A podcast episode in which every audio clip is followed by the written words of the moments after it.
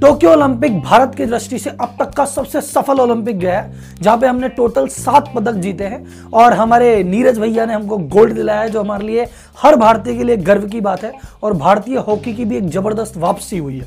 तो मैं सल्यूट करना चाहूँगा उन सभी भारतीय खिलाड़ियों को, जिन्होंने ओलंपिक में जाके देश का प्रतिनिधित्व किया और उनको स्पेशली जिन्होंने मेडल जीत के भारत का सीना छप्पन इंच का रियल में कर दिया। लेकिन अब इन सारी चीज़ों के साथ ओलंपिक के प्रति एक रुझान पैदा हो गया है। लोग बाग सोचने लग गए कि यार ओलंपिक कितना बढ़िया इवेंट है। इतने गेम्स होते हैं, इतने इवेंट होते हैं, इतने खिलाड़ी, इतने दर्शक। ये आखिर कितना पैसे वाली चीज़ है यार। इसमें तो देश मालामाल हो जाता होगा। ओलंपिक कमेटी मालामाल हो जाती होगी। ओलंपिक प्लेयर मालामाल हो जाता होगा। क्या भारत को भी ओलंपिक कराने चाहिए कि नहीं कराने चाहिए? ये ओलंपिक के लिए पैसा आता कहाँ से है? किसके पास आता है? कैसे खर्च होता है? ये अगर आपके दिमाग में क्वेश्चन उठ रहे तो डोंट वरी आप एकदम सही जगह पे आ गए हैं। क्योंकि आज मैं आपसे बात करने वाला ओलंपिक का खेल वाला एंगल नहीं ओलंपिक का बिज़नेस एंगल जहाँ पे हम करेंगे धंधे की बात राहुल के साथ। तो सबसे पहले बात करते हैं ओलंपिक की शुरुआत कब हुई, क्यों हुई, कैसे हुई, किसने की? तो सबसे पहले अठारह सौ छियानवे के आसपास क्या था कि कई जगह देश थे जो कि अंग्रेज़ सत्ता थी, कई जगह फ्रेंच की सरकार थी तो आपस में आज़ादी का संघर्ष हो रहा था, आपस में लड़ाई हो रही थी और एक तरह की उथल पुथल सी मची हुई थी। तो गवर्नमेंट ने और बाकी सब कंट्रीज़ ने सोचा कि एक काम करेंगे आपस में ये जो कंट्रीज़ में इस तरह की रिवोल्यूशन हो रही है, यहाँ से ध्यान हटाने के लिए आपस में एक तरह की बॉन्डिंग डेवलप हो, उसके लिए क्या किया जाए? तो बॉन्डिंग डेवलप करने के लिए बेस्ट चीज़ होती है, वो होती है स्पोर्ट्स तो बोले एक एक इंटरनेशनल इवेंट कराते हैं, जिसमें अलग अलग कंट्री के लोग आएँगे और स्पोर्ट्स में कॉम्पीट करेंगे. तो ये ज़िम्मेदारी दी गई अठारह में पियरे दी कुबिड़तिन को, जिसने एथेंस में ग्रीस में सबसे पहले ओलंपिक खेल आयोजित करवाए.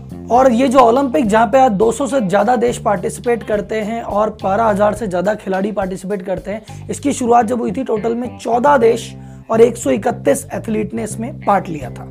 तो पहला ओलंपिक जब पियरे ने कराया 1896 में तो उन्होंने एक सोसाइटी बनाई थी, एक ऑर्गेनाइजेशन बनाया था, जिसका नाम था इंटरनेशनल ओलंपिक कमेटी, आईओसी। और तब से लेके अब तक के जितने भी ओलंपिक इवेंट है, आईओसी कराती है। तो ये ओलंपिक से रिलेटेड सारी इनकम किसके पास आती है? आईओसी के पास ही आती है। तो आईओसी के पास इनकम के क्या क्या ज़रिए हैं? सबसे पहली आईओसी की कमाई होती है बिडिंग से। तो जो भी देश आते हैं कि भैया, हमारे, टोक्यो ने कहा, हम हमारे देश में कराना चाहते हैं। पेरिस हम हमारी कराना चाहते हैं। तो जो भी ओलंपिक करवाना चाहता है, वो अपनी बिड करते हैं कि हम इतने रुपए देंगे। जिसकी बिड ज़्यादा होती है, जिसकी बिड सूटेबल होती है आईओसी उसको कहती है, ठीक है आपकी बार का ओलंपिक आप कराओगे। तो पहली इनकम की यहाँ से आती है। दूसरी इनकम जितनी भी प्रकार की स्पॉन्सरशिप्स दी जाती है कि ठीक है टी शर्ट पे ये लोगो लगेगा, वहाँ पे ये लोगो लगेगा, जितना प्रकार की स्पॉन्सरशिप होती है, उसका पैसा आईओसी के पास आता है। तीसरा ब्रॉडकास्टिंग राइट कि टीवी पे जो चलेगा रेडियो पे जो चलेगा, जितने भी ब्रॉडकास्टिंग राइट्स दिए जाते हैं, वो ओलंपिक की कमाई होती है। चौथा ओलंपिक में स्टेडियम में जितने भी टिकट बेचते हैं, और टिकट से जो रेवेन्यू आती है, वो भी आईओसी के पास ही आती है। तो ये सारा आईओसी के पास जो पैसा आता है तो हर चार साल में ऑन एन एवरेज तीन से चार बिलियन यानी इसको अगर अपन बात करें इंडियन रुपीज़ में तो 30 से पैंतीस हज़ार करोड़ की इनकम हर चार साल में आईओसी के पास आती है। तो आईओसी इस इनकम का क्या करती है? तो आईओसी कहती है कि 90 परसेंट कमाई, जितनी भी कमाई का 90 परसेंट खर्चा वो स्पोर्ट्स ऑर्गेनाइज करने में कर देती है। फॉर एग्ज़ाम्पल पेरिस में कोई इवेंट हो रहा है टोक्यो में कोई इवेंट हो रहा है तो ठीक है, आपको इस इवेंट के इतने रुपए दिए, इस इवेंट के इतने रुपए दिए एथलीट को ये दिया तो आईओसी अपनी तरफ़ से कुछ कुछ पैसे देती है। नाइनटी परसेंट पैसा आईओसी कंट्री को वापस दे देती है और दस परसेंट पैसा आईओसी अपने पास रखती है। अपने खर्चे लॉजिंग बोर्डिंग अपना एडमिनिस्ट्रेशन निकालने के लिए। तो ये तो बात हुई आईओसी की। सारे पैसे आईओसी के पास आते हैं आईओसी सिटी को देती है और दस परसेंट खुद के पास रखती है। तो अब हम बात करते हैं कि जो सिटीज़ को ऑर्गेनाइज कराती है, उसका क्या फ़ायदा भाई साहब? वो क्यों कराती है? जैसे टोक्यो ने ऑर्गेनाइज कराया तो टोक्यो ने क्यों ऑर्गेनाइज कराया भैया? टोक्यो का क्या फ़ायदा है? तो पहली बात अगर अपन ऊपर ऊपर से देखते हैं तो हमको लगता है, भैया, जब ओलंपिक होता है तो कितने लोग आते हैं? तो कितने टूरिस्ट आते हैं? तो उस देश का, उस सिटी का टूरिज़्म बढ़ेगा, पहला फ़ायदा। दूसरा, बहुत सारी जॉब्स आएगी टेम्पररी आएगी, लेकिन बहुत सारी जॉब्स आएगी, उसका भी फ़ायदा। प्लस उसका इंफ्रास्ट्रक्चर बहुत बढ़िया डेवलप हो जाता है। क्योंकि टूरिस्ट आएँगे तो हमने बढ़िया होटल डेवलप किया, हमने बढ़िया रेलवे लाइन को थोड़ा सा बेटर कर दिया, हमने आसपास का इंफ्रास्ट्रक्चर मज़बूत कर दिया, ये सारी चीज़ें। अब नॉर्मली सिटी क्यों करती है? सिटी का क्या बेनिफिट रहता है? पहली बात सिटी एक चीज़ सोचती है कि अगर मैं नॉर्मली मेरे देश से बजट मांगते हो, जैसे फॉर एग्ज़ाम्पल ये हो रहा है मुंबई में। तो मुंबई भारत सरकार से बजट मांगती है कि यार मुंबई को डेवलप करने के लिए पैसा दो तो भारत सरकार कहती है, भैया देखो, ये थोड़ा बहुत देंगे, बाकी तुम तुम्हारे हिसाब से देख लो। लेकिन जब ओलंपिक होता है तो ये तो देश का मसला हो गया। तो भाई साहब, भारत सरकार कहेगी, मुंबई को भैया जो चाहिए वो ले ले। तो देश की तरफ़ से उस सिटी को एक्स्ट्रा बजट मिल जाता है इंफ्राक पे, जो अगर ओलंपिक नहीं होता तो देश नहीं देता। दूसरा आईओसी की तरफ़ से भी काफ़ी पैसा मिलता है तो वो भी इंफ्रास्ट्रक्चर डेवलपमेंट में आता है। तो ऊपर से देखने में तो लगता है, भैया सिटी के तो मज़े हो गए। गवर्नमेंट भी पैसा दे रही है आईओसी भी पैसा दे रही है, भाई साहब, बहुत बढ़िया मज़े हो गए। और पैसा ही पैसा है सिटी तो बहुत ज़्यादा अमीर हो। जाती होगी। बहुत बड़ा इंफ्रास्ट्रक्चर खड़ा हो जाता होगा। लेकिन अगर अपन गौर से देखें कि वो इंफ्रास्ट्रक्चर खड़ा तो होता है, पर किस तरह का होता है? जैसे फॉर एग्जांपल 25 से ऊपर स्टेडियम बनते हैं ऑन एन एवरेज 310 से ज़्यादा इवेंट का ऑर्गेनाइजेशन होता है। वहाँ पे बीस हज़ार से ज़्यादा एथलीट पर्सनल कोच आईओसी के मेंबर राष्ट्राध्यक्ष के आने जाने की व्यवस्था करनी होती है। लगभग पाँच दस लाख से ज़्यादा टूरिस्ट के रहने करने की व्यवस्था करनी होती है। पर ये सारी व्यवस्था होती है टेम्पररी अब ओलंपिक खत्म होने के बाद इन चीज़ों का क्या करें? क्योंकि ओलंपिक खत्म होने के बाद ये जो बड़े बड़े गाइगेनेटिक स्टेडियम बन गए, इतना बड़ा स्टेडियम बन गया कि भैया एक लाख आदमी की व्यवस्था के हिसाब से स्टेडियम बन गया। अब एक लाख आदमी तो कभी वहाँ पे एक साथ कभी बैठेंगे ही नहीं। वो जॉब जो मिली थी, वो तो टेम्पररी थी। टूरिस्ट जो आए थे, वो भी टेम्पररी थे। अब वो जो स्टेडियम है, अब उसका आप क्या करेंगे? सिडनी में जो ओलंपिक हुए थे, उसका जो स्टेडियम बने हुए थे, अगर उसकी मेंटेनेंस करते हैं तो 30 मिलियन डॉलर एनुअल कॉस्ट है। 30 मिलियन डॉलर आप इमेजिन लगा सकते हैं, लगभग 210 करोड़ रुपए सालाना मेंटेनेंस का खर्चा है। और अगर आप मेंटेनेंस नहीं करोगे तो बड़े बड़े खंडर हो जाएँगे। और मेंटेनेंस करोगे तो इतने सारे पैसे आपको खर्च करने पड़ेंगे।